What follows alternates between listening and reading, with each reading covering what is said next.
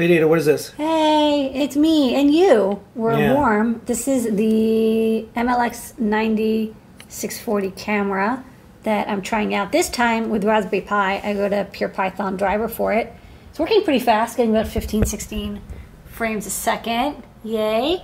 And uh, I'm doing interpolation with Pillow and then some gradient work. And you can see us, we're kind of warm, and, and your camera's really warm too. And then if I stick the camera down towards the Pi, you can see the Pi is nice and toasty.